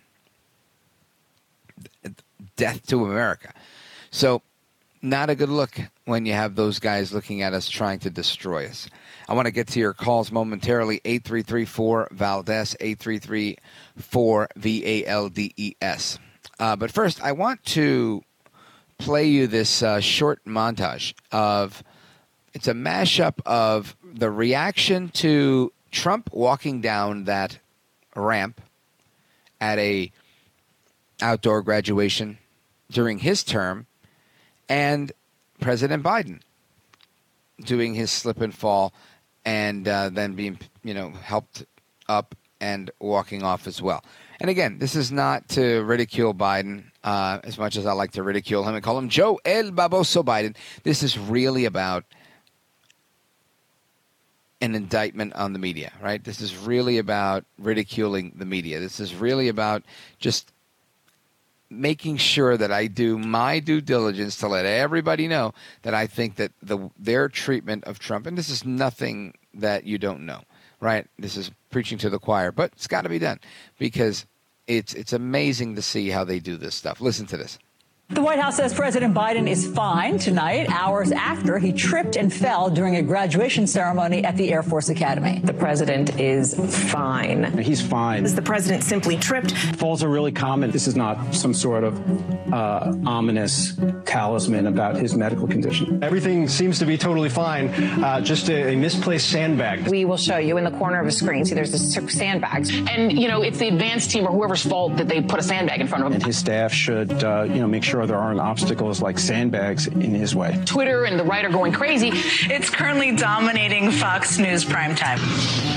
Tonight, new questions about President Trump's health after this walk down a ramp at West Point's graduation ceremony this weekend. His halting journey down a ramp. New questions about his health, where he cautiously descended a ramp. The nation in crisis and the president tweeting about his walk down a ramp is where we start today. The president also raised some questions during his West Point speech after taking a moment to sip some water. He was lacking the strength to raise the water glass. There he was. The video's up now, struggling. He takes one step with his left foot, and then the right foot comes and meets the left foot. Well, it's more than just the way he walked, Aaron. He doesn't look right. This is not the first time the president has had difficulty walking down ramps. His speech has become very, very slow, as if he's struggling to read from the teleprompter. Stumble for stumble, Donald Trump seems to be right in line with Joe Biden, or in many cases, even worse.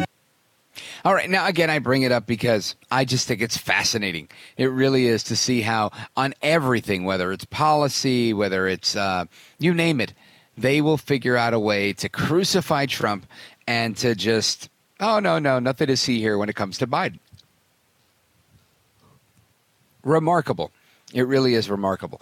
So I just wanted to play that for you because I remember when this happened and Trump was doing that event at West Point. It was outdoors. He was really hot. I remember his hand shook a little bit when he put the cup under the podium, and they were saying, oh my gosh, you know, I mean, some people went as far as to say it was the beginning of Parkinson's, it was this, it was that.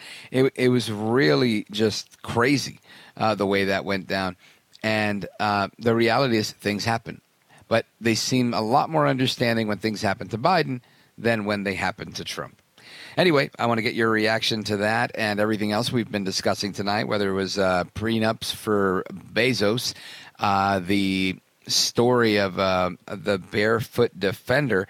We just heard that one, Stephen Willeford. And, of course, we've heard about how Tom Fitton was visited by the FBI so that he could testify in the grand jury investigating former President Trump for having classified documents. So lots to discuss. 833-4-VALDEZ, 833, the number 4, Valdez.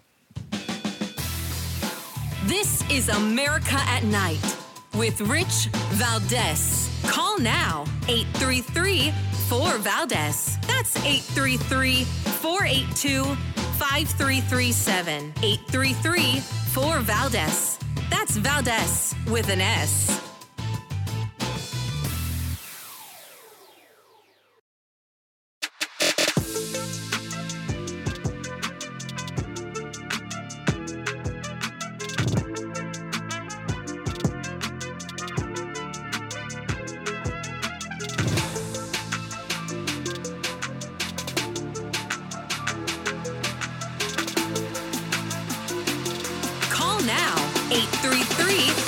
Valdez. That's 833-482-5337. 833-4-VALDEZ. That's Valdez with an S. All right, welcome back. We're going to get to your calls right now. Let's go to Frank in Evergreen, Montana, KOFI. Frank, thanks for calling in, my brother. What's going on tonight? Oh, a couple things. First off, I want to start off with head concussions and how it affects your balance. Some people get vertigo from when they release little ear rocks in your inner ear called calcium carbonate crystals dislodge and go into your ear canal, and your center of gravity gets into kind of a spin, and it feels like when you sit down or go to bed, the whole room is spinning. And I just want to chime in there. Now, and I think you're 100% right here. And this is why I make fun of Biden, but not a lot, right? I don't go too hard on him because I know that he had open brain surgery for some sort of encephalopathy or encephalitis that he had a long time ago, and due to an aneurysm. And you're right. When that happens, some of the effects of that mimic that of vertigo, where you may lose your balance. And I only know this because my dad had a traumatic brain injury, and he had some of those same symptoms. And it's the long pauses. It, in effect, is just like the early onset of dementia. It's a similar thing. Doesn't mean he doesn't have it. Just means that he has it all the time because of a brain surgery. So I think that's a very good point. Well, another thing with forest fires, when they're discriminating who can fight on a fire, like they'll have like a step test, which was invented back in the 60s, where they would take your pulse after taking this step test of like stepping up on a platform 16 inches high and then stepping back down for 5 minutes, and then take your pulse and then your blood pressure. And then they'd have statistics of all these employees in the Forest Service up to age 40, and they would pretty much get their age, sex, weight, height, and work on those figures. And the leaders of the hotshot crews had to retire at the age of 40. There's no way around it. Sounds like the NFL. anyway, the Army, the Navy, they don't want people joining after 35. Washington, when he was president, the president's age had to be 35 because that was about the age of the life expectancy of a male at that time. Yeah, well, that makes a ton of sense. Now, tell me about your thoughts. Do you think Biden was having vertigo? Do you think it was a sandbag? Do you think he's just unfit for the job because he's too old? Or is it okay, that's normal behavior for an old guy, and it's okay to have old guys as president? Well, I'm not saying that old guys can't be president, but I don't think that. Nor am I. If he has that vertigo problem, he's treating it right. He's not doing his therapy, and there is a treatment for that, and so you can cure it in one day if that's what all it is. But if that's not what it is, then his doctors aren't helping him, and they should get someone in there to do the job that's healthy. Yeah. Now, quick take. I want your quick hot take on Al Pacino having a baby at 83 years old. If he were married, should he get a prenup? Good God. I don't want to go there. It's Looney Tunes City. Thanks, Frank. I appreciate it. All right, let us continue. I want to go to Chris in Gig Harbor, Washington, listening on KUMA out of Oregon. Chris, welcome. Hi. What's on your mind tonight?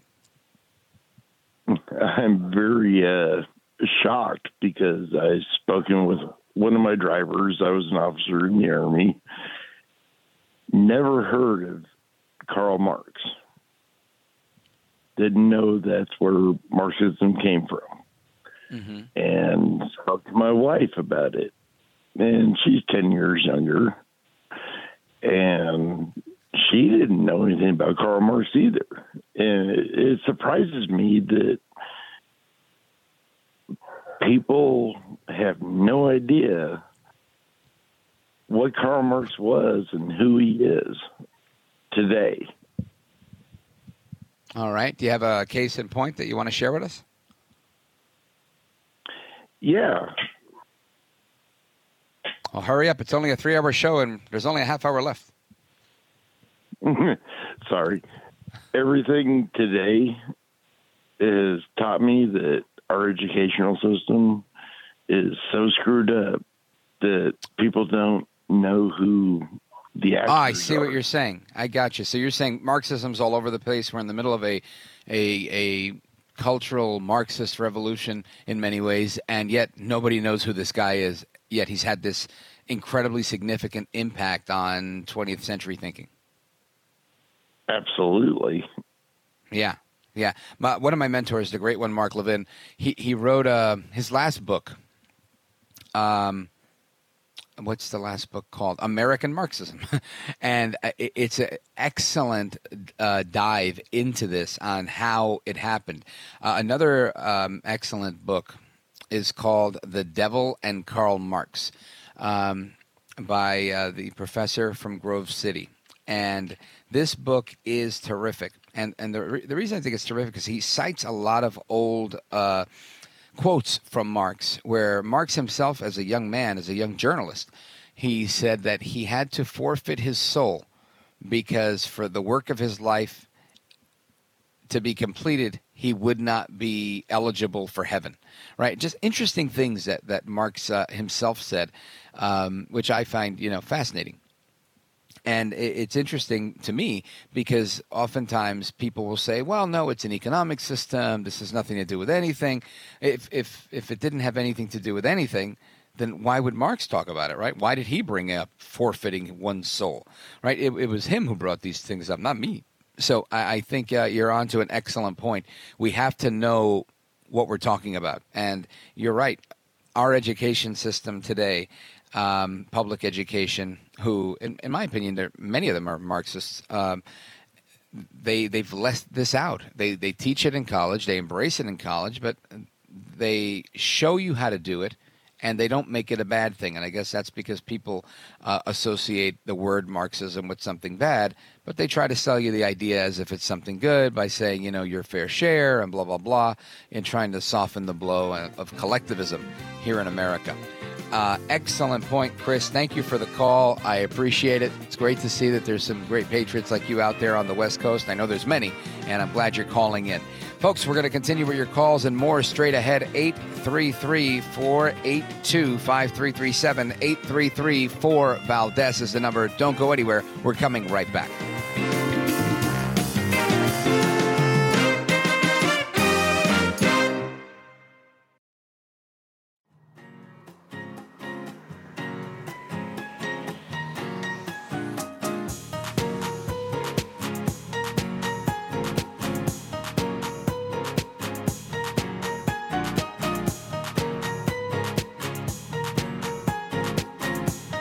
Now 833-4-VALDEZ. That's 833-482-5337.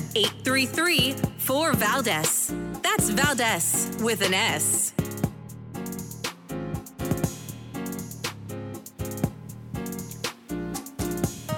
All right, America, welcome back. I am Rich Valdés. Happy to be here with you. Our phone number is 833-482-5337. If you do plan on calling, do it soon. There's only like 18 minutes left. But before we get into that, actually, it's more like 28. But anyway, I don't do math professionally. That's why I do radio. I want to talk about President Biden, right? I wanted to talk about this at the top of the first hour because he gave an address tonight from the Oval Office where he was talking about the victory, right? He took his victory lap on the debt ceiling deal that he cut with McCarthy. Biden had plenty to say, and I want you to hear a little bit of that. Listen to this. This is vital because it's essential to the progress we made over the last few years is keeping full faith and credit of the United States of America and passing a budget that continues to grow our economy and reflects our values as a nation. Passing this budget agreement was critical. The stakes could not have been higher. If we had failed to reach an agreement on the budget, there were extreme voices threatening to take America, for the first time in our 247-year history, into default. So Biden says that we were never going into default. I think I made that very clear. I told you you were going to get your Social Security. I was right all along. Bet on me. In Spanish, you say, llévate por mí, because I know what I'm talking about when it came to this thing. This guy is a fake, phony fraud when he was lying about Social Security, trying to scare every last person that has worked for decades upon decades that relies on their Social Security check every month. Joe Biden was trying to scare the bejesus out of you. And that's wrong. And I think it's not only wrong. I think it's ill-spirited. I think it's unfair. It's even in all's fair in love and war. I think this is a violation.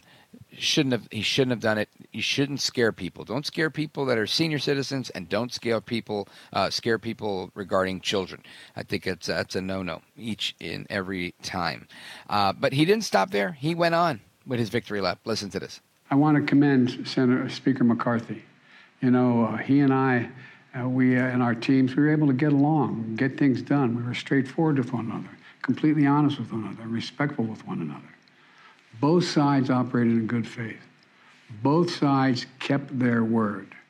The final vote in both chambers was overwhelming, far more bipartisan than anyone thought was possible. So I want to thank the members of Congress who voted to pass this agreement, which I'm going to sign tomorrow. That is President Joe El Baboso Biden. Of course, Baboso, if you don't know what it means, Google it. But that was him taking his victory lap. So I want to get back to your calls, get your reactions to Joe El Baboso Biden and all of his babosadas. 833-482-5337. Let's go to Kim calling us from Michigan, listening online. Go right ahead. Hi, Rich. Hey, Kim. As far as I recall, President Trump never fell, and Biden's fallen several times. And I'm really disgusted with Biden's arrogance, and you just played it. He's so arrogant that he got this deal, and it's so great. He only got it because Kevin McCarthy backstabbed the whole Republican Party. He did a bunch of dirty stuff behind the doors, and now there's no limit on our debt. And I heard on my shows that Marjorie Taylor Greene went along with it, and Steve Scalise. These were all people I really liked. And a lot of these turncoats sided with the other side. I don't get it. You know, do you? Well, let me try to help you make some sense of it, right? Because I don't believe that Kevin McCarthy sold us out. I believe that he may not have gotten the best deal that I would have liked to have gotten, but I don't think that we can look at it that way. I just don't. And I'll tell you why, Kim, because I feel that when you have to govern, and it's not always easy. I guess it's kind of like being a parent in some ways. You know, sometimes you can't beat the crap out of your kid every single time they do something bad. Many parents never beat their children ever, right? And I guess that's an extreme example, but I'm trying to make an extreme point, which is there are going to be situations in government where we don't like the outcome. And I'm not saying we have to like this. I just don't think that they are traitors or turncoats or anything like that because they voted for McCarthy's deal. I think in many ways, when we look at the grand scheme of things where you have a majority of people in the House that are Republicans and only 71 of them didn't vote, I called each and every one of those 71 out by name to congratulate them for not voting for it because I thought that was a principled stand that they'd taken. However, I'm not going to call out the rest of the 300 and whatever of them that did because I don't think they did it with any malice. I don't think they did it to hurt America. I think they did. It was we either do this or we're going to be screwed. And it's part of the tough decisions that come your way when I think you serve in these types of positions. So, I mean, that's my take on it. It's not a defense of theirs in any way. It's just really more of an explanation of why things happen. And I only know stuff like that because I served in government and I saw Governor Christie make decisions in New Jersey that were not always the most popular. And, again, not something you want to defend or beat up per se, but definitely something you have to just make sense of. And oftentimes it was the best path forward. There wasn't a better option. And I don't think McCarthy had too many more plays. The more I look at this and the more people I speak with, the less I think there was a better deal coming his way. Again, debatable. Maybe I'm wrong on that one, but that's kind of where I'm landing on this. I think he got the best deal he could get because going into Congress, he had his conference, right? And they were split on this. But going into the Senate, this bill was positioned to die because if it didn't make certain people happy like the Democrats, and guess what? It wasn't like McConnell was on their side. He's a real turncoat. So another one that could have tanked this bill. So you had Schumer and McConnell and Jeffries and Biden. That's a lot of people that you have to work with in order to get a compromise. So I think Biden did not get the better end of the deal. He said he wasn't going to negotiate, and he ended up negotiating. He said there weren't going to be any cuts. Now, it's true what you're saying. There's bad stuff in the bill. All right, we do have like unlimited spending between now and 2025, and the caps that are there can be waived. So they're not even real. I get that, and I don't support that, and I think it sucks. But at the same time, I don't know if they could have done better. And that's just really where I'm at. Thank you very much, Kim. I appreciate your insight on that. And it's a tough one to swallow for sure. Let's continue here. Let's go to Don in Grass Valley, California, KNCO. Don, you're on with Rich Valdés. Go right ahead. When we were talking about those Chinese up there in Alaska, we don't have to worry about the Chinese. We got traitors right here in the United States, and some of them are in the FBI. You got criminals in your FBI. Mm-hmm. And there's been several people like this, Dick Norris, when he was on Jim Bohannon's show, when the last thing he said in his last segment was, the FBI is criminal. Now, I turned in America's Most Wanted Islamic terrorist who was born in the United States. His name was Jihad Sirwin Mustafa. $5 million reward. My reward was stolen by two federal officers, female FBI agent. Her name is Pearl Curtis. Well, I don't want to get into that. I don't want to make allegations. I don't know anything about the story. But you're right. There are criminals in our government, and we've seen that happen. I mean, we just had a report by the special counsel saying that they broke the law to spy on former President Trump. And again, there was, you know, speculation of that, and it was proven, and now there's a whole report on it that everybody can read, the special counsel report that was highly anticipated. And while nobody got charged with anything other than the guy that falsified the email so that they could get the surveillance, again, totally fake and phony and fraud, it doesn't mean that that's not on the record forever and a day. And my kids' kids and their kids' kids and everybody's kids' kids are going to be able to look back at this report and go, wow, so it was true. Trump didn't pee on a Russian hooker.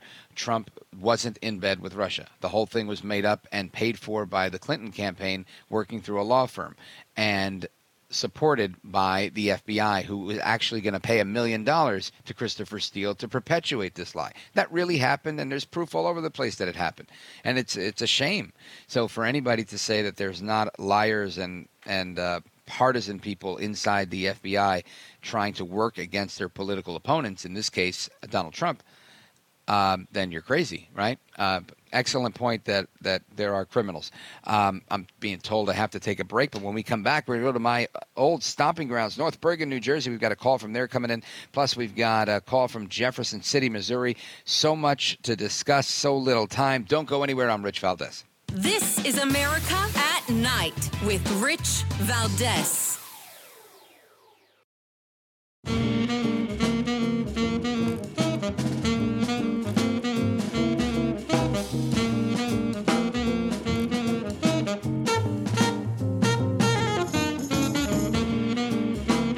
Call now, 833-4-VALDEZ. That's 833-482-5337.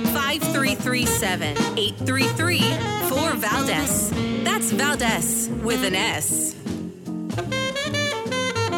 All right, so there's a story here. According to the Associated Press, take it for what it's worth, Utah is now, a district in Utah, is banning the Bible in elementary and middle schools due to vulgarity or violence.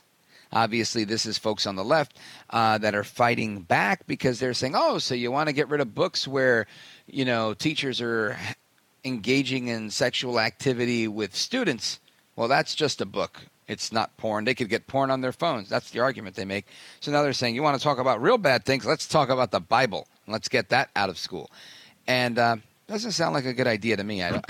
I don't think it's a good idea to get rid of the Bible. But the good book is being treated like a bad book in Utah after a parent, frustrated by efforts to ban materials from schools, convinced a suburban district that some Bible verses were too vulgar or too violent for younger children. And the Book of Mormon is the next one on the chopping block. The 72,000-student district named Davis School District north of Salt Lake City removed the Bible from its elementary and middle schools while keeping it in high schools after a committee reviewed the scripture in response to a parental complaint. This is crazy, and this should make its way to the Supreme Court. Absolute insanity. The district has removed other titles, including Sherman Alexie's The Absolutely True Diary of a Part-Time Indian and John Green's Looking for Alaska, following a 2022 state law requiring districts to include parents in decisions over what constitutes sensitive material. I think parents should be involved in anything with their children. Like if you're 83 years old and you're Al Pacino and you're having a baby, right? You should consult with the parents, not with anybody else. Let's go to Angie, North Bergen, New Jersey, listening online. Go right ahead. Hi, how are you? I am wonderful, thank you. Okay, I happened to tune in the last hour, and I heard you talking about Al Pacino having a baby. Yep. Did he have? What are your thoughts on that? No, she's pregnant. On that? Yeah, so Al Pacino, I think he's had the baby, and De Niro's waiting for baby number 7. Oh, okay. Yeah, I say. I say go for it, right? You know, what are you going to do? I wouldn't have a baby at this age, but they're having them. And I just think it's fascinating that, you know, these OGs are having babies. What do you think? I don't know. I don't really agree with it, being that he's that old and being that he probably won't be around for his son. So, that's an interesting point. So the creation of another fatherless child. Right? Because who's going to take care of this kid? Mm-hmm. Right. Yeah. 100%. Yeah. 103 years old is what he would be when this kid's 20. So he'll be around for a while. That's a really good point, one that I didn't think of. So what do you think? I mean, obviously the government's not going to tell people when and how they can have kids. This isn't China. But what would you advise them in terms of having children? Because I think that's a valid point. You know, like stop at 70, like El Otro, what's his name? Robert De Niro. De Niro is saying that he's waiting for baby number 7, but he's younger. So maybe he can get away with it because he's only 79. I would say no good after, even if they push 50, a man pushes 50. I'm with you. I'm 45, and I don't plan on having any more babies. So I'm with you. I think 50 is a great age to never have kids again and live it up. Now, how are you listening to the show, Ange? How am I listening to it? Yeah. Are you like streaming it online? Yeah, streaming it online. Awesome. Well, I thank you for the call. Big shout out to you and everybody in North Bergen, New Jersey. I went to North Bergen High School. I know the area really, really well, so I appreciate your call. Oh, amazing. Great. All right. Take care. Hope you call back again soon. Let's continue our journey across the country right after this break. This is America at Night with Rich Valdés.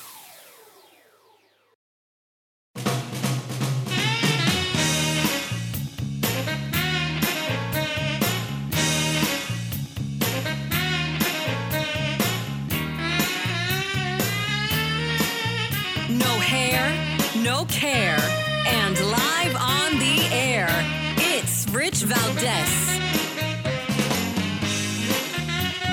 All right, I want to give a quick shout-out to Orwell Kalani Reynoso, who's listening. I also want to give a shout-out to, let's see, we've got 3 people that are on hold, and I probably only have time to get to one. But I want to always give a shout to our buddy Bill in Jefferson City, Missouri. He's our resident historian listening on KTTR. Claude in Ravenna, Ohio, WNIR. And, of course, Bill in Rock Springs, Wyoming, KUGR. I'm going to try and do the speed dial here with everybody if I can. Let's go to Bill in Rock Springs. Go right ahead.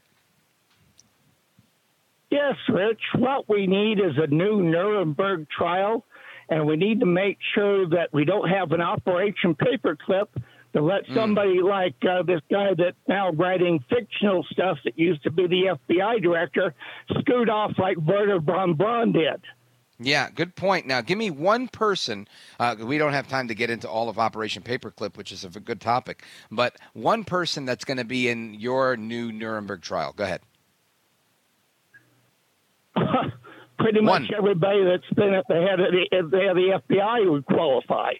All right. Well, that's fair. We'll put the head of the FBI. I guess Christopher Wray is your number one choice. Thank you, Bill. Godspeed to you. Have a great weekend. Let's continue. Let's go to Claude in Ravenna, Ohio. Very quickly. Go right ahead. Yeah, good evening, Rich. I don't call in much, but I do listen quite a bit. Well, I appreciate that, Claude. Right. Biden himself is just turncoated everything, even the Republicans in this country. Just turn them all around and actually working against the Republican Party. And that's being showed by what's going on here now with that bill being okayed. I think, really truthfully, somebody ought to take the colostomy bag out of his mouth and go from there. Oh, gosh, that was good, Bill. Claude, thank you very much. I appreciate it. I have nothing to add to that one. He's eating a lot of Wednesday, as we would say in Spanish. Okay, let's go to Bill in Jefferson City. You've got less than a minute, so keep it very brief. Bill. Okay, Ayn Rand is probably turning over in her grave. The Atlas Shrugged. Atlas Shrugged. Everybody ought to read that book because of the federal things. And she, her book wasn't published until after her death. But right. The producer of the movie said it was one of the greatest reads he ever read. So that's my thought. Thank you. You're welcome, Bill. Thank you. You always have some great historical insight to provide. And you're right. Ayn Rand is aces in my book. What was the other one? The Fountainhead is the other book? I don't know. You guys fact check me on that, and maybe we should do a... Yeah, The Fountainhead. We will discuss that maybe on Monday a little bit, because both books are great, Atlas Shrugged and The Fountainhead. And as you look into either of them or watch the movies, very eye-opening. If you have time, check them out over the weekend. Until the next time, hasta la próxima. I am Rich Valdés. Been my pleasure to be with you. Take care. Good night. God bless. Stay on this station. I'm coming back Monday. The Ed Mylett Show showcases the greatest peak performers sharing their journey, knowledge, and thought leadership. This is one of the all-time best pieces of advice ever given on the show. Actor Rainn Wilson. The number one thing that psychologists point to with young people of why they are struggling so much in this mental health epidemic is they don't have resilience. So how do you build resilience if you don't understand suffering itself? The Ed Mylett Show is available on YouTube or wherever you listen.